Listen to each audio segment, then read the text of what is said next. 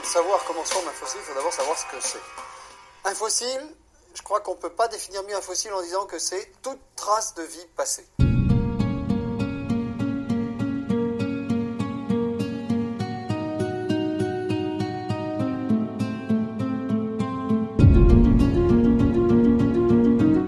Qu'est-ce que la géologie a à nous apprendre sur l'épidémie que nous vivons? A-t-on retrouvé trace d'un phénomène similaire? Je suis Laurent Gaudens, journaliste à la Nouvelle République et Centre Presse. Avec ce podcast Dans l'œil du coronavirus, je vais vous raconter au jour le jour la vie au temps de la pandémie et l'impact qu'elle a sur notre quotidien, entre Poitiers, mon lieu de travail, et Châtellerault, mon domicile.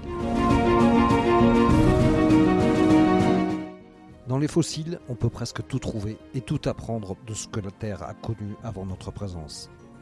Et peut-être a-t-elle déjà vécu un phénomène similaire au coronavirus depuis sa création. Géologue, professeur à l'université de Poitiers, le chercheur Abderrazak El Albani a bien voulu s'interroger sur ces questions à ma demande. Un géologue euh, a toujours quand il s'agit euh, d'un objet qui est en lien direct, euh, ou même indirect, avec euh, la nature. Hein. Et donc, euh, ce virus, qui est un micro-organisme, ou même nano, parce qu'il est très petit, invisible à l'œil nu, et fait partie de, du monde de microbes. Et le monde de microbes, pour nous géologues, ça nous parle. Pourquoi? Ça nous parle parce que les microbes, ils ont émergé euh, sur Terre il y a déjà 3,5 milliards d'années, hein, donc c'est pas hier. Le souci qu'on a, le gros problème qu'on a, c'est que les microbes qu'on a pu identifier, les plus anciens qui existent sur Terre, euh, c'est essentiellement des bactéries. Or, sur les virus, on n'a absolument aucun recul très ancien, mis à part euh, d'il y a 30 000 ans, donc pas grand-chose par rapport à l'histoire de la Terre. Notre planète, c'est 4,5 milliards d'années. Donc vous voyez, 30 000 ans, c'est pas beaucoup. Donc les virus les plus anciens qui sont fossilisés dans les roches, ils datent de 30 000 ans, donc pas beaucoup. Donc ça nous intéresse, ça nous intrigue. Pourquoi ces micro-organismes qui peuvent avoir parfois des effets, comme on le voit actuellement, dévastateurs, euh, ben ça se fossilise pas, ça laisse pas de traces. Parce que si ça laisse des traces, ça nous permettra de suivre euh, au cours des temps, euh, sans, sans, pourquoi pas, sans évolution, euh, ces transformations, mais à une échelle bien entendu euh, géologique, mais ça pourrait être intéressant. Pour les bactéries, c'est le cas, c'est le fait. On a beaucoup plus de, de, de, connaissances et de savoir-faire par rapport au virus, et ça, c'est vraiment quelque chose qui qui reste extrêmement excitant pour nous et un chantier assez, assez prometteur. Et on sait pourquoi on a, on a si peu d'informations sur les virus alors qu'on en a sur les bactéries On le sait. On le sait. Les virus, ce sont des petits bouts de chaîne d'ADN et, donc ça ne supporte absolument pas, euh, disons, le, la température. Quand je dis la température, attention, c'est pas la température ambiante, mais la température euh, liée parce que vous déposez une roche A, vous déposez au-dessus une roche B, une roche C, c'est-à-dire vous allez en déposer plusieurs, euh, l'une est au-dessus, de, l'autre. Et donc du coup, bah, celle qui va se trouver en bas, eh ben, elle va prendre de la pression, de la température. Et quand on est dans des conditions comme ça, ces petits bouts d'ADN euh, ne résistent pas. Alors pourquoi la bactérie va résister? Ben, Pas la bactérie, elle a la possibilité de former des colonies, donc ça s'associe, ça s'agglomère, donc ça fait des, parfois des, j'allais dire, des tissus euh, assez, euh, on, appelle ça des voiles bactériens, euh, qui sont assez éparpillés de, de, grande taille. Et là, ça, a beaucoup plus de, chances de, se fossiliser. Et là-dedans, avec un peu de chance, on peut éventuellement trouver des reliquats, des restes de bactéries. Donc ça, c'est quelque chose de, entendu, hein, de maîtriser depuis longtemps. Et alors, vous, justement, euh, les, des bactéries, vous avez pu en, en retrouver Qu'est-ce qu'on qu qu apprend justement de ça, là? Ah ben, Les bactéries, on en apprend beaucoup. Par exemple, il y a des bactéries, euh, comme les, ce qu'on appelle les cyanobactéries, euh, qui sont responsables de la production d'oxygène dans l'atmosphère. Et donc, ces bactéries, ils ont été trouvées fossiles euh, il y a, euh, pour certains auteurs américains, euh, 3,5 milliards d'années. Ça veut dire que les bactéries capables de produire de l'oxygène. Alors on appelle ça la photosynthèse aujourd'hui. Les plantes, les arbres euh, euh, font de la photosynthèse, c'est-à-dire ils vont, euh, grâce à un, processus chimique au sein de la plante, on a une production d'oxygène dans l'atmosphère. Et donc il y a 3,5 milliards d'années, croyez-moi, il n'y avait pas de végétaux ni d'arbres de ce type sur Terre. Ils sont apparus beaucoup plus tard.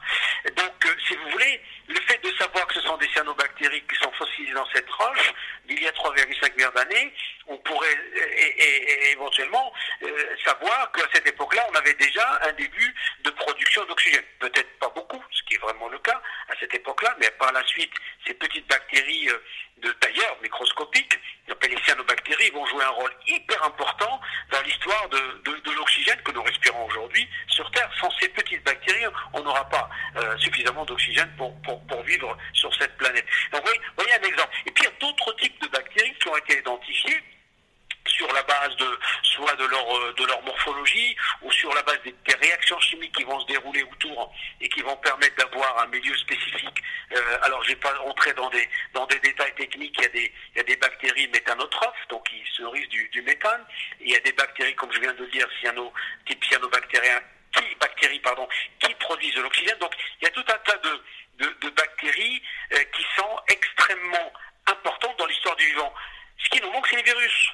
Et ça, c'est vraiment le, j'allais dire, le, le, le, gros point d'interrogation dans l'histoire, j'allais dire, de, la vie sur Terre, hein, d'une manière générale.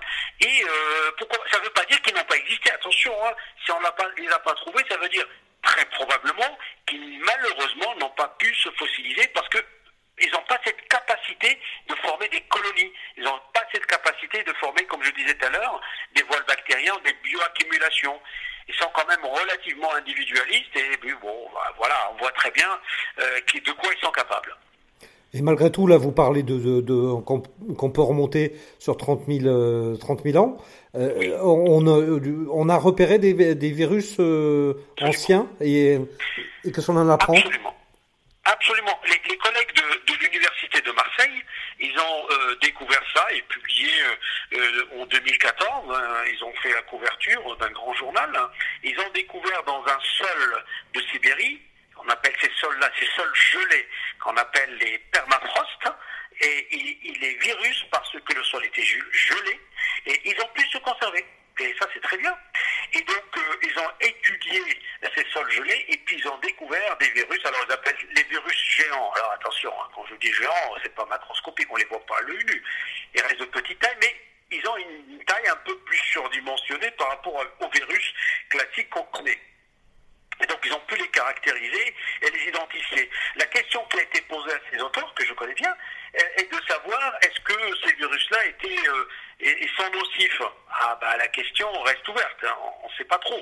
Mais en tout cas, on sait que ce sont des virus qui sont assez, euh, assez remarquables, de taille quand même considérable, et ben ils ont réussi à les faire parler. Ils ont réussi à les. C'est incroyable ce qu'ils ont fait sur ces virus-là. Mais c'est les plus anciens qu'on a aujourd'hui dans le registre fossile. Et donc leur étude, elle est toujours, elle est toujours en cours. Ils travaillent là-dessus. Hein. Il y a des liens euh, à faire avec le coronavirus actuel ou pas?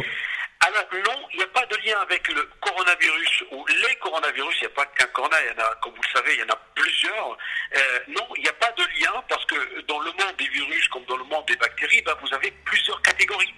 Euh, donc là, on parle beaucoup des coronas, mais vous avez différents types de virus. Alors bien entendu, moi je suis pas, euh, je suis pas un spécialiste, mais euh, ce que je peux vous dire, en tout cas dans le monde des bactéries et dans le monde des virus, il y a plusieurs catégories. Et là, il n'y a pas de, a priori, hein, en discutant avec les collègues marseillais, euh, il n'y a pas de lien ni direct ni indirect entre ce que eux ils ont découvert dans ces, sols gelés de Sibérie et le, le coronavirus. Ça n'a absolument rien à voir.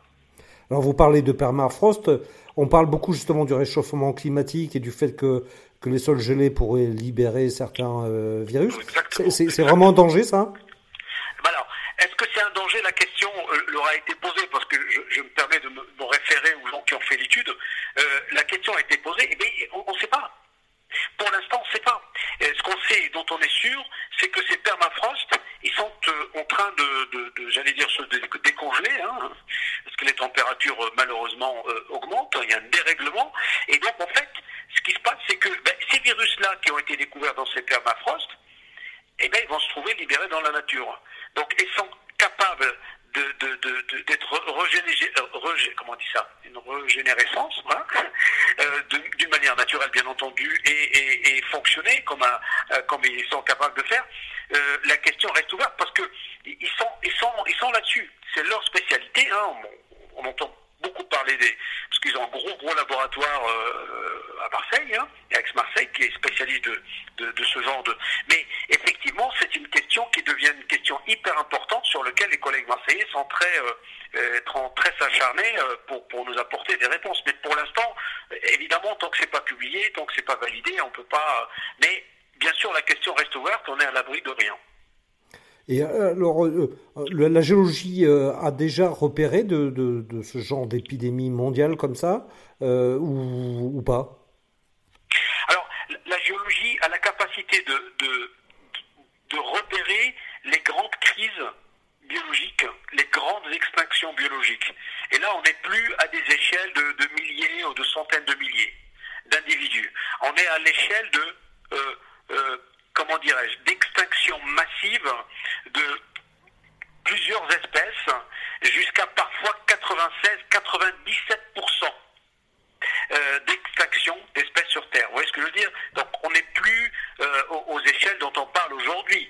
Et donc ça, la géologie est capable de mettre en évidence euh, ce genre de, crise biologique, on, peut l'appeler. Hein. Là aujourd'hui, on parle de la crise sanitaire qui est liée au coronavirus, mais on, oublie que dans l'histoire géologique, des crises biologiques de, de, grande ampleur ont été identifiées sans aucun problème. Et là, on est sur d'autres grandeurs d'échelle. Et là, on est sur des extractions massives à l'échelle planétaire. Et je vous donne quelques exemples, si vous voulez. Hein. Euh, si vous en avez une, on, en parle peu, parce que c'est pas très célèbre. C'est celle qui va se trouver entre euh, ce qu'on appelle une période alors pardon, je vais me permettre d'utiliser un terme euh, un peu technique, le Permien et le Trias. Alors ce sont des périodes, alors on va dire aux alentours de 200 millions d'années, Hein. Euh, et pour, être précis, pardon, parce que les, millions d'années, autour de 250 millions d'années pour être précis, et quand on est autour de 250 millions d'années, on enregistre une extinction biologique du vivant massive à l'échelle du globe aux environs de 96 jusqu'à 97% euh, d'espèces à l'échelle à l'échelle mondiale.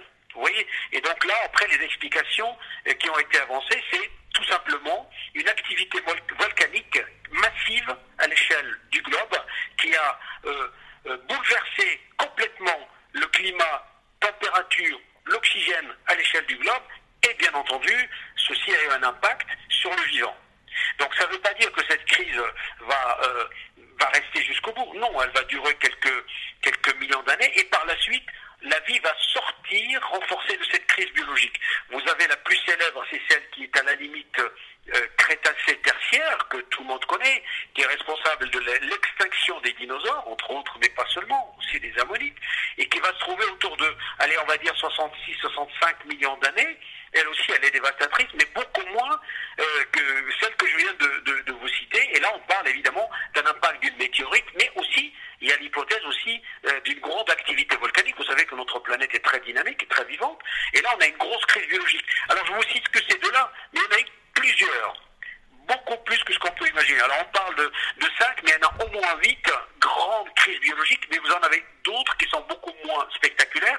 Et là, on est sur des valeurs et des chiffres qui sont absolument euh, énorme euh, par rapport euh, à ce qu'on vit aujourd'hui, malheureusement, suite à cette crise liée au coronavirus. Donc des crises biologiques, il y en a eu, mais ce qui est très intéressant, c'est à la sortie de ces crises biologiques, la vie a toujours repris d'une manière exceptionnelle exponentielle, j'allais dire, elle, elle sort renforcée en tout cas des crises biologiques. Et c'est ça qui est formidable. Vous, vous pensez qu'une crise comme celle qu'on vit aujourd'hui, elle va se retrouver dans le, justement dans, dans le sol que les géologues des prochaines générations pourront retrouver une trace non, pour une raison très simple. C'est que, comme je disais, en fait, le, problème des virus, c'est qu'ils ne se fossilisent pas, sauf dans des conditions, comme je citais tout à l'heure, du permafrost, c'est-à-dire d'une congélation au niveau d'un sol, euh, en, plein Sibérie. Euh, bon, là, aujourd'hui, euh, je ne pense pas que nous vivons une période de, nous vivons carrément une période tempérée. Vous voyez bien que les températures sont pas. Donc malheureusement, on va pas pouvoir fossiliser ce virus. Donc on va pas pouvoir retrouver dans le registre géologique ce genre de crise. Et d'ailleurs, alors, je, veux que ça soit bien compris, quand on voit les chiffres de, de, morts, malheureusement, ça reste euh, attention, je parle à des échelles géologiques très très très très très très faibles, au point où on le, on peut même pas euh, le mettre sur, un graphique, c'est peu euh, par rapport à ce qu'une crise, vraie crise biologique est, capable de mettre. Donc en fait, j'allais dire, la Terre va va pas se rendre compte, malheureusement, nous on se rend compte à notre échelle humaine, qui, parce qu'on voit des, on voit, on voit l'effet sanitaire, l'effet dévastateur de ce virus qui, moi je suis optimiste, qui, va se calmer. Hein. Ça, commence déjà, hein. comme tous les autres virus d'ailleurs. Hein. Donc moi je suis très optimiste par rapport à ça. Euh, donc du coup, on, on, verra rien dans le registre géologique euh, par rapport à ça, parce que c'est, on peut même pas parler de petite crise. C'est, même pas une crise biologique, c'est une crise sanitaire. C'est ça qui est important, c'est-à-dire que notre planète est capable de, de se réguler quand elle est euh, influencé par l'impact humain euh, dans, son fonctionnement, comme la pollution, etc., de se réguler et de se euh, régénérer et que le vivant prend le pas après une crise biologique. Là aujourd'hui, la crise sanitaire que nous vivons, certes, elle est, elle est relativement, j'allais dire, non, je peux le dire, relativement importante hein, par rapport à d'autres, parce qu'on a vécu, enfin, on a vécu, l'humanité a vécu des crises beaucoup, beaucoup plus sévères, et, donc, du coup, même ces, crises-là, on ne va pas pouvoir les trouver enregistrées dans, tout ça pour dire que ça représente peanuts euh, à l'échelle à l'échelle de à l'échelle de, l'histoire de la Terre, l'histoire du vivant. Donc il faut relativiser aussi, vous voyez. Mais ça représente euh, pas grand chose euh, parce que le, virus est, peu important ou parce que la réaction de, de, l'humanité avec le confinement, etc., a fait que le virus aura peu marqué? moi, je pense que d'abord, on ne peut pas trouver ça enregistré pour une raison simple, c'est qu'on ne peut pas et il se fossilise pas. Déjà, si, imaginons des générations après nous arrivent, alors bon, c'est difficile à dire parce que l'espèce humaine ne représente pas grand-chose euh, à, l'échelle de l'histoire du vivant, donc on est vraiment euh, moins que rien, j'allais dire, euh, parce que la Terre c'est 4,5 milliards d'années, je le rappelle. Donc le, confinement, ce qu'on a vécu, etc., c'est quelque chose qui doit être perçu à l'échelle de l'humanité. Et donc, je le rappelle, c'est si vous prenez une échelle, l'histoire de la Terre, une échelle d'à peu près, allez, on va dire 24 heures. Notre présence, c'est de l'humanité, c'est vraiment les dernières petites secondes de, la fin des 24 heures. Donc voyez, c'est presque pas grand-chose.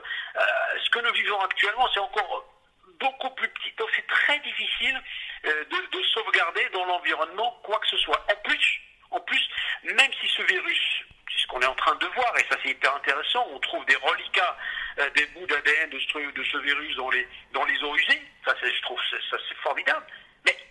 Si le temps passe, bah, vous ne trouverez plus. Euh, parce que bah, ça ne va pas se conserver. Ça ne se conserve pas, ça ne laisse pas de traces. C'est ça qui est, malheureux à dire, euh, c'est que ce virus-là, euh, euh, c'est pas parce que, alors je vais me permettre de donner un exemple un petit peu malheureux, vous enterrez une personne qui est porteuse de ce virus, eh ben, faut pas croire que ce virus-là, il va, il va rester dans le sol. Non, il, va se détruire. Il va être complètement dégradé et, vous, vous aurez aucune trace quelques milliers d'années ou quelques même quelques années d'ailleurs, même quelques, quelques mois, euh, ça va tellement vite que les virus ne se conservent pas, ne se fossilisent pas. Euh, quant au confinement, c'est une autre histoire. Ça, c'est, ça, c'est après, c'est, quelque chose qui est à notre échelle à nous, c'est à l'échelle humaine, c'est justement pour empêcher euh, la diffusion, la propagation du virus. voilà. Ou, alors, on choisit l'immunité de groupe. Voilà. Après, chacun choisit la méthode qui, lui convient le, le mieux. Mais très sincèrement, euh, je veux dire, à l'échelle humaine, toute cette histoire que nous vivons aujourd'hui, à l'échelle, pardon, du vivant, je dis bien du vivant, pas à l'échelle humaine, euh, ça, c'est vraiment très peu, très très très peu. Et c'est vrai que nous, à notre échelle, et c'est là où c'est la notion d'échelle dans, dans les temps géologiques est importante. Et nous, on pense que ça y est, l'espèce humaine est là. On n'est que l'Homo sapiens sapiens, qui est arrivé beaucoup, beaucoup, beaucoup plus tard, dixième de seconde sur 24 heures, donc rien. Donc ce que nous vivons aujourd'hui, c'est vraiment peanuts par rapport à ce que l'humanité et l'histoire du vivant euh, a vécu euh, euh, sur notre planète. On en, on aura d'autres. On va en vivre d'autres. Il faut pas. c'est comme ça. On, en aura d'autres. Mais on s'en sortira. Toujours, il faut garder ça à l'esprit. La vie s'en sort toujours renforcer, le vivant sort renforcer des crises biologiques et même des crises sanitaires, ce que je souhaite. Est-ce que vous pensez que le, cette épidémie va avoir euh, un impact sur le, la géologie en, en, soi, mais aussi sur tout le monde de la recherche? Est-ce que ça va modifier les intérêts, les, les axes de recherche?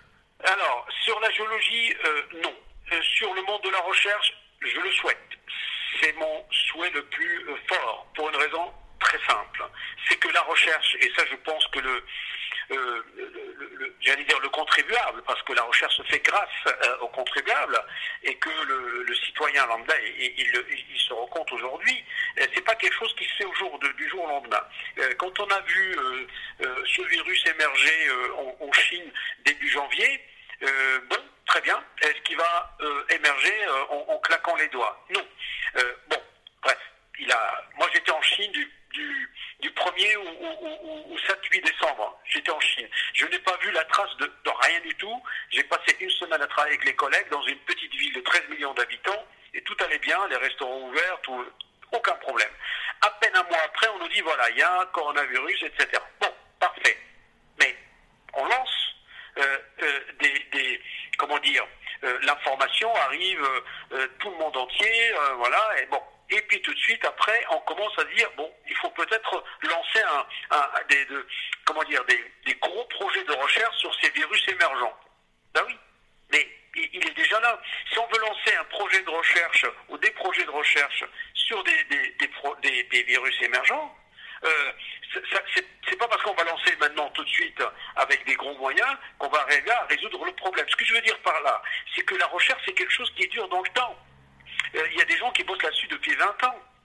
Et donc, il faudrait du temps et du recul. Le soutien à la recherche, c'est pas quelque chose qui doit se faire d'une manière ponctuelle comme ça, en claquant les doigts euh, sur une opération parce qu'on voit ce virus qui, va tout de suite impacter à la fois l'humain et, pardon de le dire aussi comme ça, l'économie. Voilà, faut pas l'oublier. Eh ben, euh, la recherche, heureusement, est là. heureusement, est là pour apporter, et recherche fondamentale, des réponses à des questions et peut-être aussi des solutions. Qu'est-ce qu'on est en train de chercher aussi Des vaccins Course contre la montre. Bien sûr, course contre la montre. Et c'est pas parce que vous allez mettre des milliards d'euros ou de dollars là-dessus que vous allez résoudre le problème. Non, c'est quelque chose qui se fait à long terme. La recherche, c'est ça. Ça prend du temps. Et un soutien à la recherche, il doit se faire dans la durée. il faut avoir une vision pour faire la recherche et pour soutenir la recherche. Et je pense que euh, j'allais dire, cette histoire a, aussi du positif. Hein. Bien sûr, il y, a des, il y, a des, impacts néfastes, bien entendu, mais du positif, c'est que ça nous fait réfléchir sur euh, euh, la politique et la stratégie qu'on doit absolument aborder par rapport à la recherche fondamentale. Voilà. Et, et de, de, comprendre que travailler sur un virus, euh, euh moi c'est pas ma spécialité bien entendu, mais je parle d'une manière générale, comme celui-ci, qui, il y en aura d'autres, hein, euh, faut pas s'inquiéter, hein, malheureusement, hein, il y aura d'autres histoires. Eh bien, il faut impérativement mettre en place un système qui permet de, soutenir des projets émergents, des idées nouvelles, euh, des, et ne pas attendre euh, l'urgence ou attendre. Pour dire allez hop on va on va on va soutenir la, recherche parce que maintenant on, vit quelque chose de grave et on va non et, et c'est pas parce que vous avez des milliards que demain on va vous trouver le vaccin ça prend du temps ça prend du temps donc c'est dans la durée et, dans la vision voilà, faut avoir une vision pour la recherche. Et si on n'a pas de vision, bah, malheureusement, bah, voilà, la recherche, ça ne se fait pas du jour au claquant les doigts. C'est quelque chose qui se fait euh, dans, dans, dans la durée et dans le temps. Vous avez rencontré le professeur Didier Raoult, ardent défenseur de la chloroquine. Vous en avez pensé quoi? Conditions assez, euh, assez claires. Hein. Il m'a invité, euh, quand ils ont découvert avec son équipe, d'ailleurs c'est lui et son équipe qui ont découvert, euh, avec Jean-Michel Flavry aussi, hein, et, d'autres collègues de Marseille, et publié ce, fameux virus émergent, pardon, c'est pas un virus émergent, c'est un virus géant, dont les permafrost Sévéry, il m'a invité à donner une conférence. Voilà. Il m'a invité à donner une conférence à, deux fois d'ailleurs à l'Université de Marseille. Et c'est, je suis allé à la Timone aussi, euh, dans son institut. Euh, et voilà. Et donc j'ai eu l'occasion de discuter avec lui. Euh, on a parlé de choses et d'autres. Alors moi je le connais parce que j'ai c'est marrant parce que c'est fou, ça c'était, je sais plus, 2016, 2017, je me rappelle plus exactement, mais j'ai les dates là. Et, on a parlé de choses et d'autres, et justement on a parlé de, des virus émergents, des, des, des, quand virus qui font des maladies euh, qui peuvent être liées euh, à tout ce qui est infection liée à des virus. Vous voyez qu'on travaille en Afrique, donc euh, voilà. Et je voyais chez lui comment dirais-je, c'est quelqu'un, bon, je ne vais pas revenir sur le cas de, de c'est c'est un, un, imminent chercheur. On est, on est content d'avoir des chercheurs comme ça en France. Hein. C'est un mec qui, qui, gère une superbe équipe. avec Jean-Michel Clavry, pareil, ils ont des, super grand centre de microbiologie, mais il a toujours un temps d'avance euh, sur, sur, euh, sur, sur la. Je parle pas de l'histoire de la chloroquine, ça me dépasse. Moi, je suis pas médecin, mais ce que j'ai remarqué chez lui, il a toujours un temps d'avance sur les, problématiques euh, concernant le, les, coronavirus ou, concernant les virus en général. À l'époque, moi, il ne parlait pas de coronavirus, mais il parlait des virus en général. C'était un passionné des virus, et justement, il m'a beaucoup parlé de, de ces virus géants, qui, etc. Il m'a toujours dit, bah moi, mon objectif, c'est que je puisse comprendre la filiation entre ces virus géants et ce qui a un lien euh, euh, entre guillemets, c'est-à-dire entre ce qu'ils ont trouvé il y a 30 000 ans et, les choses qui, apparaissent, enfin qui apparaissent, et les choses qu'on voit émerger aujourd'hui. Et, donc, ce qui m'a frappé chez lui, le côté atypique, genre, je suis pas mon truc, ça chacun est libre de d'être comme il veut, mais moi je, je trouvais quelqu'un d'extrêmement intelligent, très pertinent dans son discours, très cohérent, et puis un d'avance sur, euh, sur des problématiques scientifiques. Mais j'allais dire, euh, sans rentrer dans le détail, la recherche c'est ça, c'est d'avoir euh, une vision et un petit temps d'avance, parce qu'autrement, bah, malheureusement, si, si on n'a pas cet esprit-là, bah, ça serait, ça serait quand même dommage parce que la recherche, ça se fait pas en claquant les doigts. Voilà. Il faut que ça se fasse dans la durée et il faut que ça se fasse avec une bonne stratégie. Et cette expérience qu'on a vécue, qu'on est en train de vivre encore avec le coronavirus, est en train de nous montrer nos limites. Voilà. Concernant la politique euh, de, recherche et, j'espère que, que, ça va nous donner aussi des leçons et, moi je suis confiant et optimiste que ça va permettre de, d'avoir aujourd'hui, de voir que la recherche c'est quelque chose de fondamental, bien entendu quelque chose d'extrêmement important pour nous.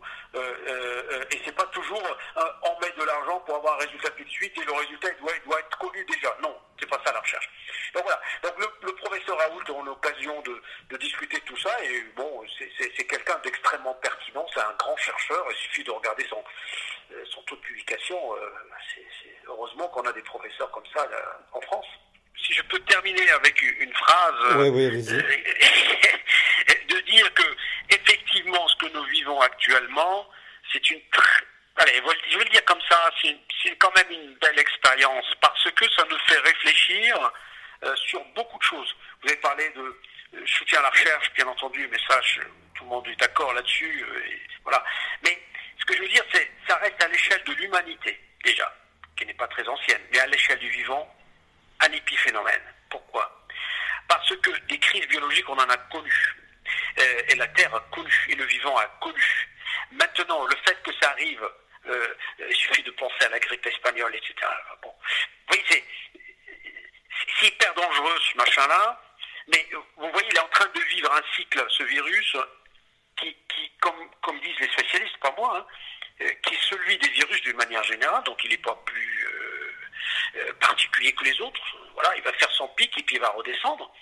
Mais ce que je veux dire par là, il faudrait que cette histoire ne fasse réfléchir sur euh, notre mode de vie, notre mode de fonctionnement, euh, euh, sur le quotidien, et de faire, le faire relativiser sur beaucoup de choses, et de, prendre conscience de ce que c'est, de ce que c'est l'être humain, et, surtout moins d'égoïsme, surtout ça, et de, de, dire que on est tous dans le même bateau, hein, tous pareil, que vous soyez en Chine ou euh, voilà, on est tous dans le même bateau et quand vous avez un, virus comme ça qui, qui vous tombe dessus, bah, il va pas faire euh, la part des choses et dire bah euh, je vais pas aller aux États-Unis, je préfère aller en Europe. Non, non, on est tous touchés et c'est là on a besoin d'être un peu plus solidaire hein, et, un peu plus confiant et, et, optimiste. Voilà, et faire attention à notre nature parce que comme elle est en train de, de souffrir et, surtout ne pas céder et ne pas tomber dans les dans les excès et dans dans les histoires euh, complètement farfelues, des complots, des machins, des trucs comme ça.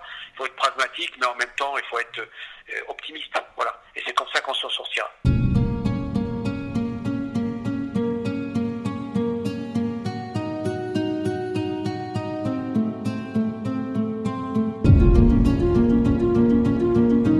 Voilà, c'est terminé pour ce nouvel épisode du podcast Dans l'œil du coronavirus.